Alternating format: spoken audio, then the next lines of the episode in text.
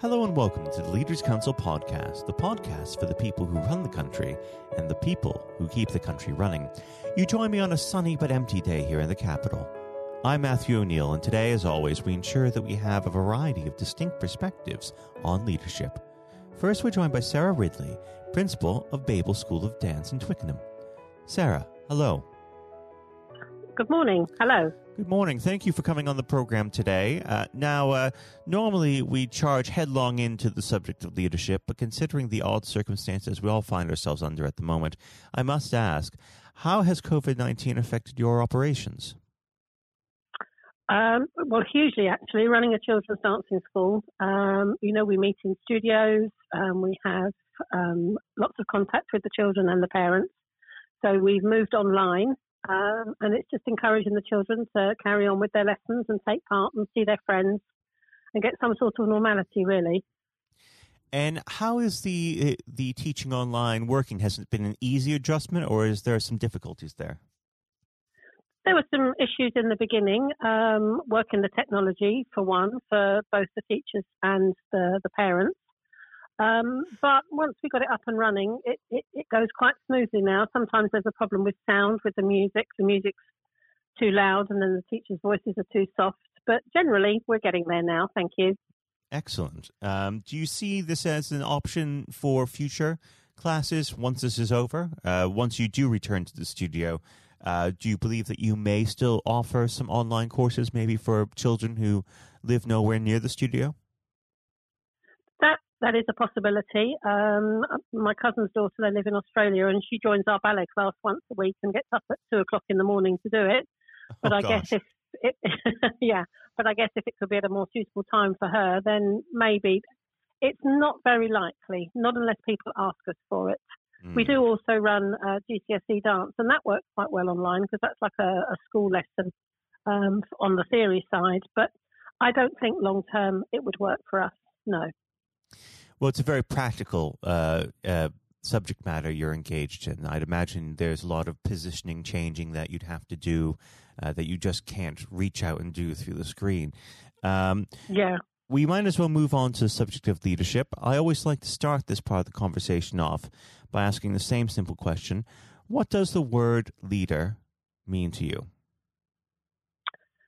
Oh, um, I think somebody who can just help colleagues um, move together uh, and hopefully in a positive direction. But it's definitely working together. And how do you achieve this uh, at the school? Um, we have regular conversations. Um, we all work from the same ethos. We believe in the same things. Uh, it, it, tends to come quite naturally to us, which I'm very fortunate for. Um, and yeah, we just work closely together and have the same aims. Now, uh, let's. Uh, there's this other part of leadership, especially within a business setting, uh, that usually is quite difficult for people, and that is uh, personnel management. When it comes to when there are conflict between people, uh, it's it's never pleasant. But how do you uh, diffuse that?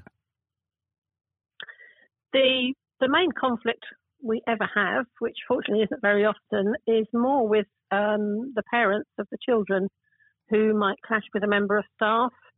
Um, I know my staff really well and I will stand by them. I always listen. But um, and ultimately really with us, the parents have a choice. They don't they don't have to remain with us. And if I can't diffuse the situation then sadly we would have to part our ways. But as I say, it's more with parents um, and not with staff. Mm. And is this something that happens quite regularly? No. No. No, we're very fortunate, really. Um, we we run a very happy dance school. Generally, things flare up, um, but we, we, can generally diffuse them quite quickly. But no serious issues, rarely, rarely. Well, let's go back to the very beginning of your career when you first started out your working life. Did you have any particular role models who shaped you as you are today? My own dance teacher, Joan Crouch, yes. Um, I took a lot from her. um, and another teacher, Catherine Peabody, she really inspired me and, and pushed me forward. Um, and yeah, just other teachers really. And how have you put their lessons into practice in your career? Um, I just I followed their examples really. Mm-hmm. Uh, my original dance teacher, she um, she taught me discipline and um, good manners in class, um, things like that. Um, but then Catherine Peabody, when she came on, came along, she just inspired and brought out the passion for dance within me. Do you believe that you require two different types of leadership, one for your staff and one for your students? I'm sorry, could you say that again? Do you believe you require two different types of leadership, one for your staff and one for your students? Oh, absolutely. Yeah. How yeah, does it absolutely. differ when de- dealing with uh, the students? Um, with the students, it's it's it's getting a good rapport with them, um, ensuring their respect, um, and just really supporting them and helping them. It, sometimes we're not just a dance teacher. You know, they, they'll bring all sorts of things into the dance studio, worries and concerns, particularly these days with all the mental health issues. So, you know, we see our role as more than just a dance teacher now. Now, of course, it's important to have that sort of support. Um, do you also provide any mentorship uh, opportunities for children who would like to go on to become dance teachers? Yes, we do. Yes, yeah, we encourage our students as much as we can in the directions that they want to go in. Um, you know, we'll talk about colleges with them and all the different options that are ahead of them, uh, not just performing, but teaching as well. Hmm. So, yeah, we, we try and help them as much as we can. Now, unfortunately, our time together is starting to draw to its close, but before I let you go, what does the next 12 months have in store uh, for Bable School of Dance? Well, hopefully, um, we we were planning to take a group of children to Disneyland Paris to perform in April, and sadly that had to be um, postponed because of the uh, the COVID. It is rescheduled for October. We don't know whether or not we'll be able to go, but we're hoping so. And we have various other opportunities for performing, and we actually plan a show for next March. So there's a lot of exciting things ahead for Bable. Um, and we will just push on. And when we can go back to class, we will go back and start all over again. Well, Sara, it's been an absolute pleasure having you on the program today, and I do hope that we can have you back on the show when things get back to some semblance of normalcy out there. Uh, Sara, thank you. My pleasure. Thank you. That was Sara Ridley, principal of Bable School of Dance. Now, if you haven't heard it before, is Jonathan White's exclusive interview with Sir Geoff Hurst. Uh, we're now joined, uh, though, by former England footballer and still the only man to score a hat trick in a World Cup final, Sir Geoff Hurst. Uh, thank you very much for coming on today. Uh, You're welcome. You're welcome. Good afternoon. Uh, and perhaps I should uh, start and get it over and done with. I know you must be bored with it, and you've probably been asked a thousand times. But when you got out for a duck playing for Essex, Geoff, what was going through your head at the time? well, of course, that's not one of the most asked questions I get oh, there, there are one or two people who are very familiar um, who, who, do Google me realise that I did uh, score nothing for Essex, uh, my only game for Essex first team when we played against Lancashire in Liverpool, a place called uh, uh Aigburth in in, uh, in, Liverpool, many many years ago, 1962, I think that was. So I didn't. Um, yes, I, I, didn't really feel it at the time. It was lucky to be playing. I guess there one or two injuries. Um, but the problem that I had was was really messing about between the two sports. That was very detrimental to me uh, over that period of hmm. time, mm. being stuck between the two sports. And I think uh, for those that uh, don't know, there's a there's a, another world that might exist where um, so Geoff Hurst was a, a first class cricketer and not perhaps a, a footballer, but um, whether it's business or cricket or or football, obviously the importance of leadership it can't be understated, no matter what form that comes in. When you were at West Ham, uh, Geoff, and when um, Ron Greenwood first uh, uh, came along, he made obviously some pretty radical changes. Was this a man that genuinely inspired confidence uh, the first time you'd meet him? Absolutely. I mean, he, he was simply a, a fantastic uh, coach or teacher, if you like, of football.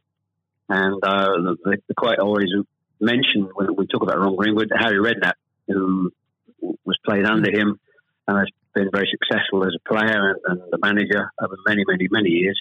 He and he's come across many coaches, of course, and managers during his time over years, I guess. He would still say that Ron Greenwood is the best coach he had worked with. He'd worked with. So you're very fortunate. I think you, you, think you're lucky when you come across if you have a great teacher at school and uh, a great coach as we had in Ron Greenwood, and of course a great manager in Sir Ramsey. So to come across people like that of that caliber can have a huge influence on your your career, of course, and, and then your life, and that's that's quite purely the case. Absolutely. And in those early days um, at West Ham, uh, with with a manager like like uh, Ron uh, there, it's also important to have uh, uh, confidence with your other players, and of course they become your friends. Who did you look at to at the time uh, when to inspire confidence in yourself? Was it more? Was it Peters? I think probably. Well, I was very fortunate to play with the caliber of the players I did. Again, again, extremely fortunate to play with you know, the captain um, of England and West Ham and Martin Peters, who was a fantastic player. And some, as far as Martin's concerned, I think sometimes he didn't quite get the uh, recognition he deserved. And what a wonderful player he was. In terms of inspiring confidence, I always probably say that the biggest influence uh, for me, I guess, would be the captain Bobby Moore. Although he was only uh, about eight months older than me, he graduated through the system probably three or four years earlier. He played for England in 62, four years before the final when I played. And so he, he was more looked upon him more as a senior player, if you like, not as a, a guy with the same age group as me. And I looked at how he how he uh, trained, how he acted, how he behaved, and how he played. And so he he would say, I would also say he was a big influence on me. One thing I would say about leadership, uh, what I do I do understand clearly all walks of life, leadership is at the top is absolutely vital for a, a for a business football team in any walk of life to be successful. And it's quite evident. I was in the motor trade for a long time as well, selling car warranties to car dealerships. And you could almost tell when you walked into the business uh, in a, many of the car dealerships, you could almost tell from the moment you walked in by initial reaction, people came and welcomed you that the business was well run or conversely not well run at all. And so I understand the, the, the, value and quality of leadership. And that's why I'm very fortunate to, be involved in my career in those early days with two two great leaders in, in Ron Greenwood and, and Alf Ramsey. Absolutely. And um, uh, since you've already uh, brought him up, uh, Geoff, I think it'd be remiss not to go a little bit further with that. But obviously, uh, after uh, at West Ham, your uh, playing came to the attention of Sir Alf Ramsey. Now, there's a man I'm sure when you walked into a room, you knew who was um, in charge. When it came to managing that England team, what was his style like, Geoff? Well, one thing, the first thing I say about Alf Ramsey, he's probably over my life the most powerful influence who had on me um, as a person. Um, mm. Naturally, it happens to an extent because he's got your whole career in his hand. Whether he picks you for England or he doesn't pick you, it can have a, a great impact on your your career and, of course, your life.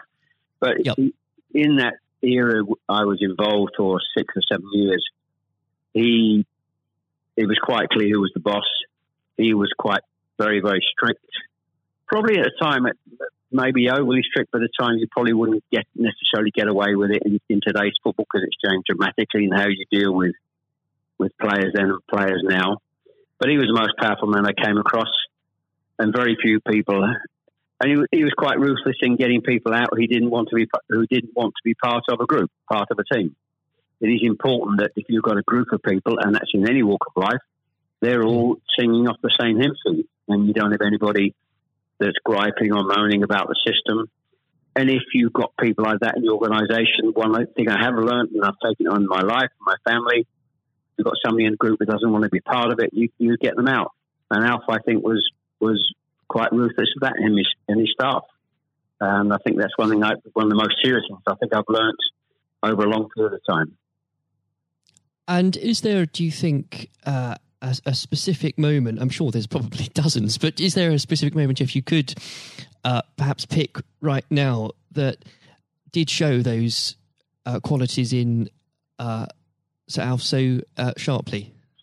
Yes, I think for, for me, certainly, um, I think there are instances of players who you thought would, would be in the team or certainly in the squad, and surprising they were not. There was no necessary reason for it, but looking mm. back, I do think perhaps they were people that Alf didn't think wanted to be part of the group.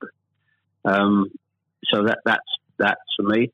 In terms of my personal view, I think that it looked prior to the um, World Cup that I was going to be playing um, only a few games before. I was I was playing, and I played with Jimmy Greaves in a game against Yugoslavia only a couple of months before the final.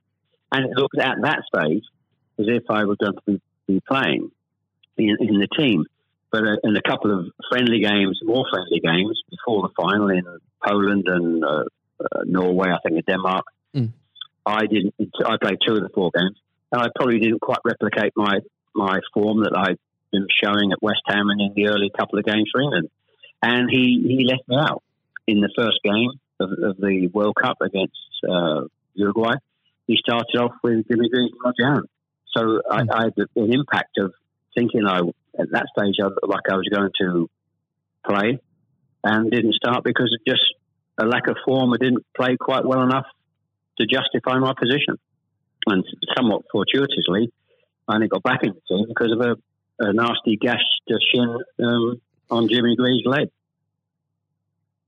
And I think what you've said there, uh, Geoff, actually does sum that up really well. And more than that, whilst it's important to have that someone in charge with those qualities, it's almost useless if there isn't a strong and unified team behind them. And there really must have been moments, Geoff, maybe there weren't, but uh, let us know in that 66 competition, the prolonged pressure on all of you, you know, the weight of a nation, did it get to you? Oh, not for me personally, no. I, I think, and I don't, uh, not for me, not for a second. I think mm. I was just happy to be, you know, be involved in the squad initially. Uh, not at all. I didn't. You're not aware of the magnitude of the occasion, really. Looking back, out, mm. so I never really felt. People talk about pressure a lot, and it's there, and people players talk about. People talk about it in life. I didn't really feel necessarily feel any great pressure pressure during the time I was there. And what is also important to say about Alf Ramsey, the people he, he left behind that, that, were left in the squad after he moved one or two players out, the squad were uh, a, a, bunch of very hard nosed professional, uh, top quality people. And that was again the leadership that Al showed. He, he got people in together that were very, very strong personally. Um, uh, and I think that was part of the success we had. We were very I always describe our, our group as hard nosed professionals. Uh, we have some great players, but overall, they were great hard nosed professional players um, and great quality people who we've kept in contact with, you know, over the years. And Geoff, I've got to ask, and I'm, I'm not making this up, I've genuinely heard that people do ask you whether or not you realise there were people on the pitch at that moment. I imagine you were busy on something else. Well, I, I did some theatre shows last year. They've gone fairly well, and we're going to do a series of uh, theatre shows. In fact, starting this week over the next uh, two or three months. And uh, at the end of the theatre shows, we have about 20 minutes where we uh, uh, allow the people in the audience to ask questions. And the, there's, I won't mention both, they're too long to talk about both questions. Um, one, the other one's a really stupid one. It's too long for me to tell you. It's absolutely ridiculous. but the, the, the other ridiculous question I get asked, did I realise there were people on the pitch? And of course, I jokingly say, yes, I was just about to, to shoot to score the goal. And I looked round, put my foot on the ball, and looked round for a little while and said, oh dear, there are six or seven people running on the pitch. so that's, uh, I've had been asked that once at one of the theatre shows. so I joke, make a joke about that and saying, yes, I put my foot in the ball and waited to just had a look, have a glance around, you know. Maybe it does prove there are things that, such as stupid questions, really. Um, oh yeah, there, are, there certainly are. I've got another one which I won't bore you with. It won't be too long to tell you. Uh, I was in a Jersey or Channel Line, Jersey or Guernsey, uh, two or three mm. years ago, and most stupid, irrelevant questions, absolutely nothing to do with football whatsoever, which uh, was absolutely. But I can use that now because it, it is quite funny. well, maybe another time then. But we. Um, uh, well, you want me? I, I can tell you if you want. You want? You got time? I can tell, I tell you if you want. Geoff, go on, go. On. I think I, it would be silly if I said no at this point. Okay, so I was uh, doing a, a, at a dinner in, in the Channel Islands, three or four hundred people, black tie dinner, um, guest of honor. Mm. On this occasion, I was speaking for about twenty minutes, then allowing uh, questions from the audience at the end of the evening. And there was usual football questions, and then all of a sudden I had a somebody at the back who who asked a question. I didn't quite hear what he said. He didn't have the microphone with him, so I said, "I didn't hear what he said. Can you please give mm. this chap the microphone so I can hear clearly what he said?" So the chap had the mic, and he said, "When a turtle loses its shell, is it naked or is it homeless?" Right. what, what a question! What a question! Uh, well, I think that would be in, definitely in the stupid category, wouldn't it? So we had a laugh about that. Uh, uh, well, uh, and we, you've got to have a patient of a saint, I think, sometimes to put up with well, things no, like that. But then again, I found it amusing. I just found it amusing. In fact, some of the audience found it highly amusing as well. So it did. Uh, um, it did make again, laugh that day. If you can put up with my questions, you can probably put up with uh, anything. Um, but there, there, would have become a point, though, um, Geoff. I think um, you, you were a young man when this happened when you must have realized that people, teammates, began looking at you for leadership. Um, is that something that occurred to you, or did you just realize that by by one way or the other, people actually begin to look up for you for inspiration? Well, possibly. That's never really struck me until you've actually mentioned it now. Quite frankly, it's a new a new question. Mm. Does anybody look up to me I'm sure perhaps uh, there are there are people who pay you compliments of, of uh, fans of, of, West Ham and, uh, Stoke, and of course in, uh, England fans who um, I, I, think probably it would be very immodest of me to to suggest I, I, felt that somebody was looking to me for inspiration. Um, you, but, you don't but, have to, but I will. Uh, well, um, it's, it's, okay for a third party to do it. Uh, perhaps, um, perhaps that may have been the case over the years. Uh, people look at you, and um, uh, maybe uh, it has a, helpful effect. Uh, but I do think you, you, how you behave and set examples on and off the pitch is people must realise that that's that has an influence how you react and behave mm. to, to situations on and off the field surely probably has an impact to younger players coming in into the team latterly.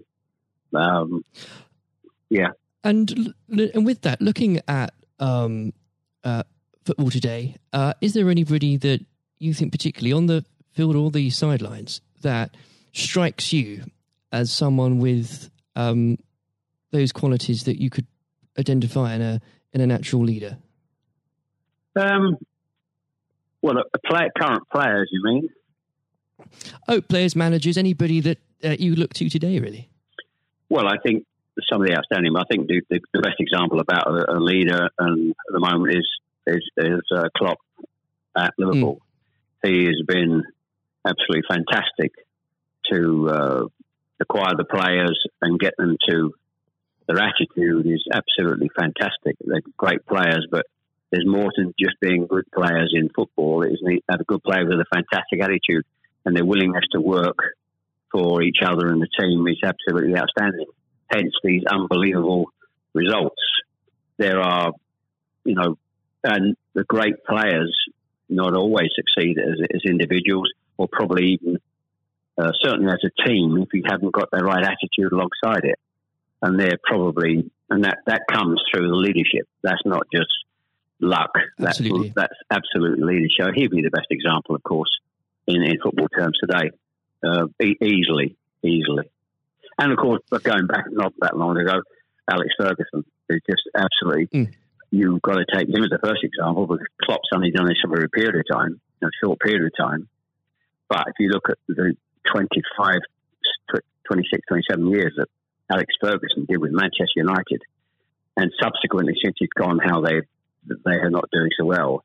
He's the best example of management I've seen. We've seen we've probably ever seen, and I don't think anybody will see the light of that kind of leadership again. It's absolutely astonishing, astonishing. And do you think, could you imagine uh, Sir Alf or even Ron Greenwood managing teams today? Yes, I think so. I think, yes, uh, no, no question at all. I think they, uh, Ron Greenwood, yeah, well, the, the answer, straightforward answer is yes. Um, That's a good they, answer. the straightforward answer is yes. I can elaborate as much as you want, but the straight answer is absolutely categorically yes. Uh, and with um, and I know uh, if we could talk about this probably for the next hour or so, but um, I'm conscious of the um, time. Um, looking um, back uh, through your um, playing career, perhaps especially um, your time uh, for England, who was it uh, that struck you more than anyone else on the pitch uh, that displayed qualities of not just leadership but uh, companionship and and level-headedness that you think that have stuck with you all these years later? Well, I think we were, I was very fortunate, and I wouldn't pick any one player out. I think looking at so that, many, yeah, so many, and that's why we were successful because we had so many um, showing all those qualities that you just mentioned uh, throughout the team. I think that that was outstanding, and uh, uh, and it's an opportunity to talk about uh, all of them in, in, that breath. And there was nobody. And I'm going back from an earlier earlier question for me, that um, all hard nosed professionals, good good teammates, mm. good socially, and that's why we kept in touch with each other on our golf days every year uh, up until about five years ago. Of course, with, with the uh, sadly dwindling, yes. dwindling numbers, we we still got on. Our wives got on all together all those years later. It didn't just finish after '66. that reunion, that camaraderie, that team spirit, mm. um, getting on with each other lasted for, for a long, long, long time. And I wouldn't and when it, when you put those those questions and how you categorize those, I would pick every one of the eleven players um, who you put in that category that were like that.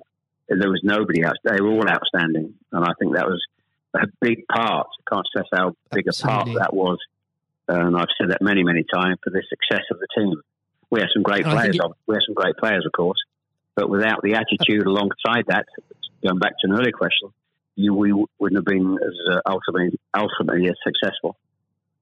Exactly. Without that, you, the, the the whole will never be greater than the sum of its parts. But with it, yes, the word the word is team. The word is the word is team. Absolutely. And I always use the word team when I talk. Sometimes uh, together, everyone achieves more. And that, that's the same in any walk of life. That, that's fundamental. And uh, lastly, uh, Geoff, looking if, if you were to uh, give advice, and whether this is in sport or business or indeed any other walk of life, what would you identify, if you can, as the key tenant uh, that you can't go without in terms of leading a team, no matter what that team is? Single mindedness, uh, single mindedness, dedication, dedication to the job. Um, thinking about that that that role, that job in leadership all the time. It's a huge part of your life. It, you, I don't think you can switch off when you're in, in business at the top level or sport at the top level. You may, you know, have a, have a couple of weeks holiday, but I'm even sure if, if these top managers and lead, leaders in all walks of life are away on holiday on a beach somewhere warm. I'm sure there's not uh, they will not switch off for, for two weeks um, and completely uh, not think about their role as the boss of an organisation. And I think that's you're completely focused. You're always thinking about uh, things, thinking about improvements, and it's just dedication and uh, uh tuning your life to being successful. Excellent. Well, Geoff, on that point, thank you very much for joining us today. You're welcome. Very good to nice to have a talk about this and just go over the go over the past and just uh, refresh my my own memory about the quality of the players I grew up with. Excellent. Uh, another time, uh, it would be great to talk again. Thank, thank you, Jonathan. Thank you. This has been the Leaders Council podcast.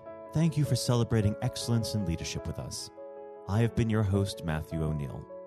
Until next time, goodbye. Thank you for listening to our podcast. The views expressed within the podcast do not reflect the views of the Leaders Council of Great Britain and Northern Ireland, its parent company, or subsidiaries, members of staff, other guests, or any other person therein associated.